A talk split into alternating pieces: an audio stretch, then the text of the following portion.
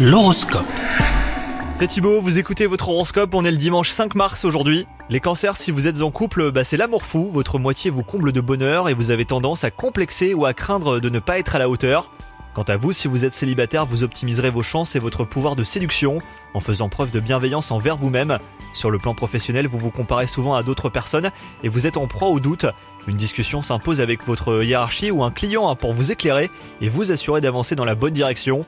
Et enfin, pour euh, finir, euh, côté santé, malgré toute la bienveillance des astres, les cancers, un tempérament anxieux entrave votre sommeil et votre rythme quotidien. Votre corps et votre esprit ont besoin de paix et de calme en ce moment, que vous trouverez dans les thérapies spirituelles comme la méditation ou pourquoi pas l'hypnose? Bonne journée à vous